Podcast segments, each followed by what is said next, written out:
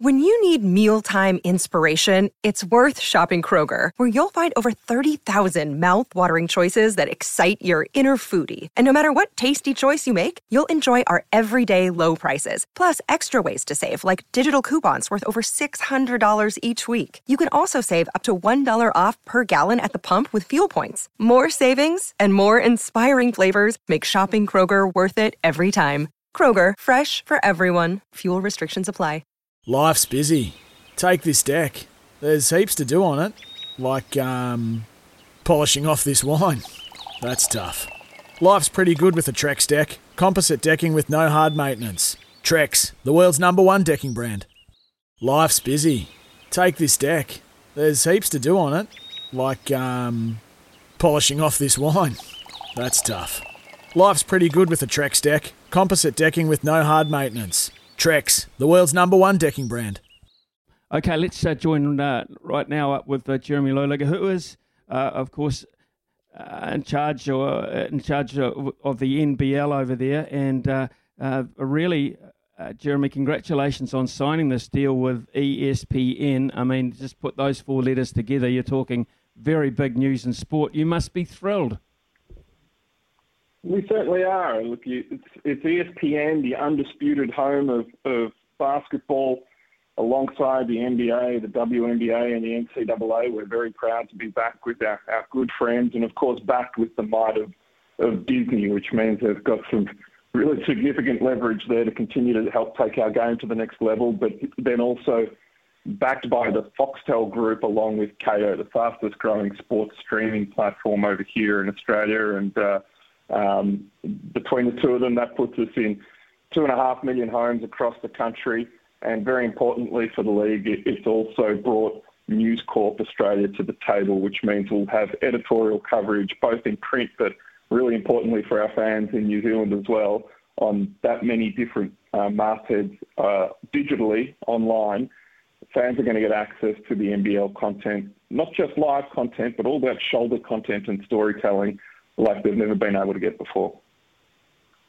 What kind of added reach does it give you worldwide then, Jeremy? Oh, look, world, worldwide, uh, this is primarily just a, a, an Australia New Zealand deal.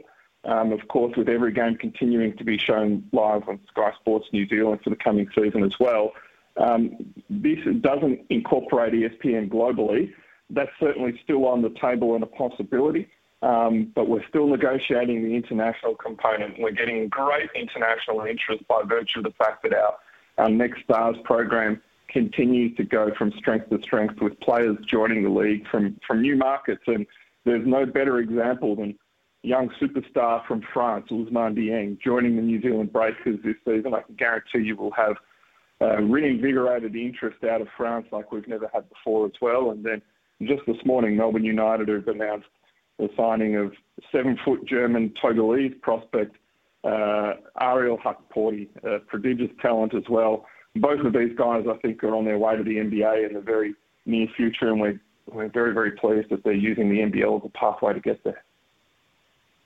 Well, Australian league, uh, basketball is very, very strong, and we only have to look at the impact they're having in the Olympics and the high-profile players that have uh, obviously started their uh, their trade in Australia and then moving through to the NBA and other competitions. Some very high profile names like uh, Patty Mills, of course, uh, Ben Simmons. Uh, you know, you, have got uh, Joe Ingles. You've got so many high you know high profile players promoting your game to youngsters back in Australia. Now, Jeremy, obviously one of the big responsibilities you have to the game is, is to make sure it's financially secure. just how big is this deal in that regard, particularly in times of COVID when everyone seems to have suffered massive losses across the board. Yeah, you're spot on, and, and this is a watershed moment because it reflects the first time in the, I think, the 42 year history of the NBL that the league will actually be in a position to return a distribution to clubs at the end of the year. Um, it's a commitment that we've made to the clubs that we will do everything we can to start actually giving back when it comes to you know, the, the hard numbers, the bottom line. And we're very proud to be at that point as a result of not just this deal, but the cumulative hard work that, everyone in the league has been doing along and hand in hand with all of the clubs. We're now jointly at a point where um, deals like this are actually going direct to the ongoing sustainability of our club.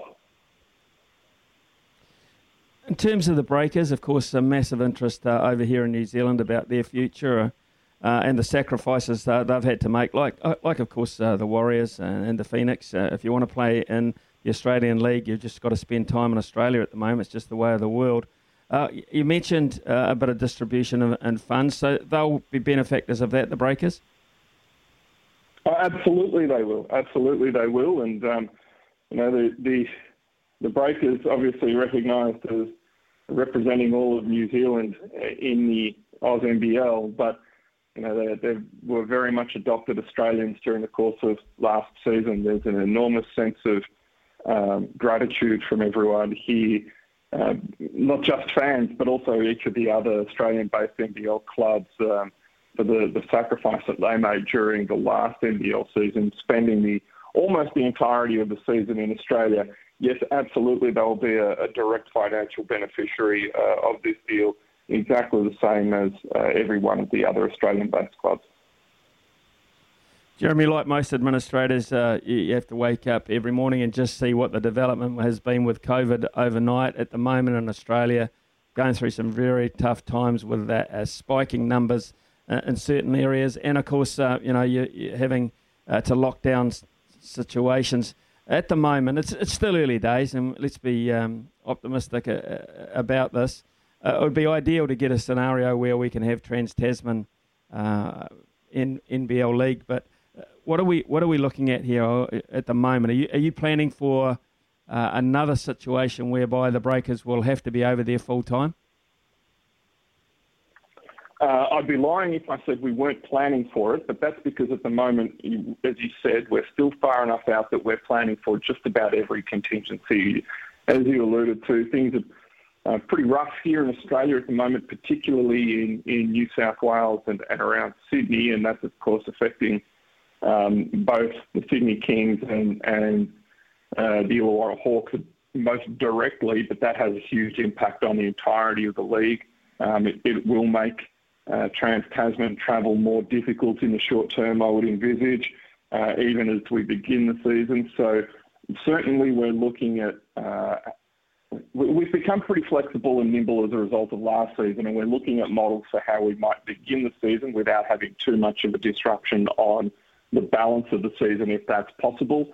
And then you just continue to tweak and manoeuvre the schedule as required in order to try and give uh, as many teams as possible uh, the opportunity to play all of their, their scheduled 14 home games in front of as many fans in their home city as possible. But the, there are no easy answers at present. Uh, the, the simplest answer I can give yeah. you is that we're, we're ready to take it on.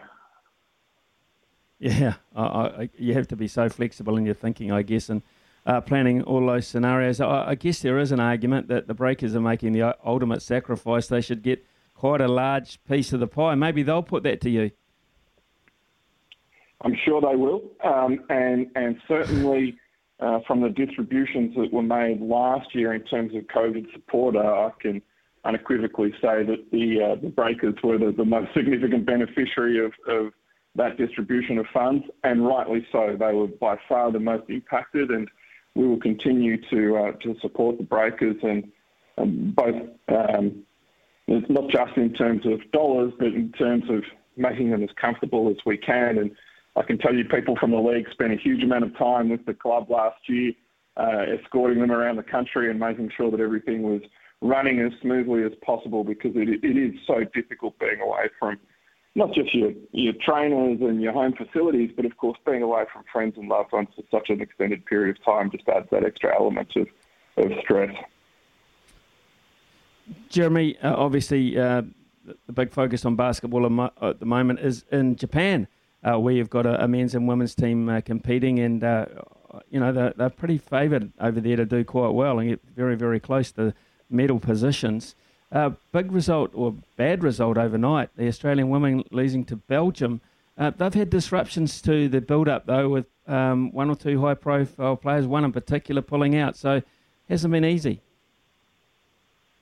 No, it certainly hasn't been uh, easy for, for the Opals or for the Boomers, uh, for that matter, with, uh, of course, Ben Simmons unavailable to the squad uh, also. But I have every confidence that, that we'll see both teams there at the pointy end of, of medal contention.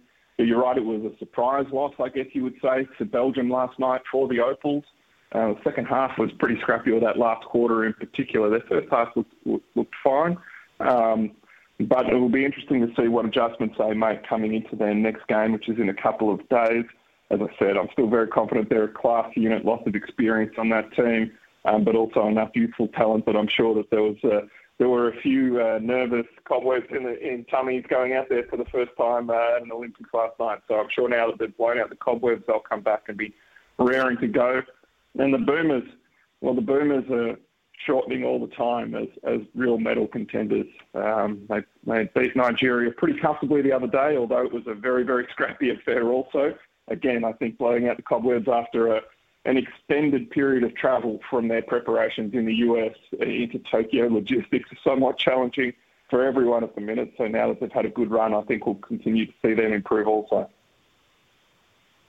Jeremy Loeliger, the, the commissioner of the NBL. First of all, congratulations. Uh, uh, Jeremy, on that, signing that deal with ESPN. Uh, they don't come any bigger than that. So that's wonderful news for the NBL. Uh, and also, thanks very much for giving us your time this morning. Uh, we haven't got a, a, basketball representative team, of course, uh, in Tokyo. So, uh, on behalf of Oceania, let's hope the Australian teams do pretty well because basketball down this side of the world will benefit from it. thanks for your time, Jeremy. Really appreciate it. Good on you. My pleasure. Thanks for having me, and I'm looking forward to getting over to New Zealand sometime soon with a bit of luck and uh, catching some Oz NBL over there in Auckland. Sometimes needing new tyres can catch us by surprise. That's why Tyre Power gives you the power of zip pay and zip money. You can get what you need now, get back on the road safely, and pay for it later. Terms and conditions apply. So visit tyrepower.com.au or call 13 21 91.